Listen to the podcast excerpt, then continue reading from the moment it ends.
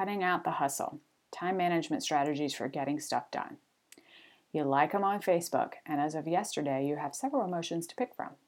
You double tap them on Instagram. You definitely retweet them on Twitter. What am I talking about, you ask? The inspirational quote. You feel me. We love them. Like the junior high first love kind of love. They suck us in every time. How many times have you double tapped on that image with the pure white background and gold flake squirrely, scrolly font that looks like someone with better handwriting than you just scribbled into perfection? Good things come to those who hustle.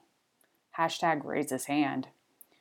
We're getting it from all angles hustle, hustle, hustle. But is hustling really getting you anywhere other than double tapping on other people's photos on, in Instagram? Or is hustling the new multitasking? Is all this hustling really getting you what you want? I'm just to say it. I call bullshit. Hustling is just another name for busy work. Don't get me wrong, I'm all for working hard. I'm the queen of working hard. There are many Saturdays that I load up my car with Charleston Bathworks lotions and candles for the farmer's market to make a buck. Not only one of my favorite clients, but also my favorite stuff. But these days, I'm more into working smart. Some of my favorite ways to cut back on the hustle some people might call this time management, and move my goals forward. Pick one thing. Figure out the one thing that works. And when I say works, I mean makes you money or converts leads into customers. Then just do that. Doing one thing that makes you money is better than doing 10 things that don't. Create a system. Jen gets really rattled when I tell her I need her to create a process or system. She imagines it's this complicated thing when really it's just a checklist or a to do list.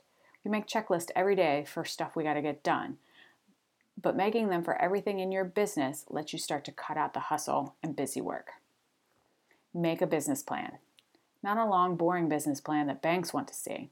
Business plan that covers everything but is simple and easy to follow. And it doesn't hurt if it's fun and pretty. This will help you make better decisions because everything you need is defined in one spot. Planning equals freedom. Your business can't be successful on hustle alone. Trust me, I've tried.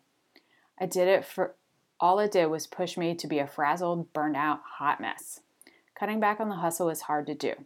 We are conditioned by society that we need to hustle all the time. Bullshit. Get the conversation started. How are you cutting the hustle? And if you are, are ready to dive deeper and are looking to quit the hustle and create a system and business plan, check out my free workshop. That starts next week and get my Business Insider business tools. I'm Ronnie, and thank you for listening.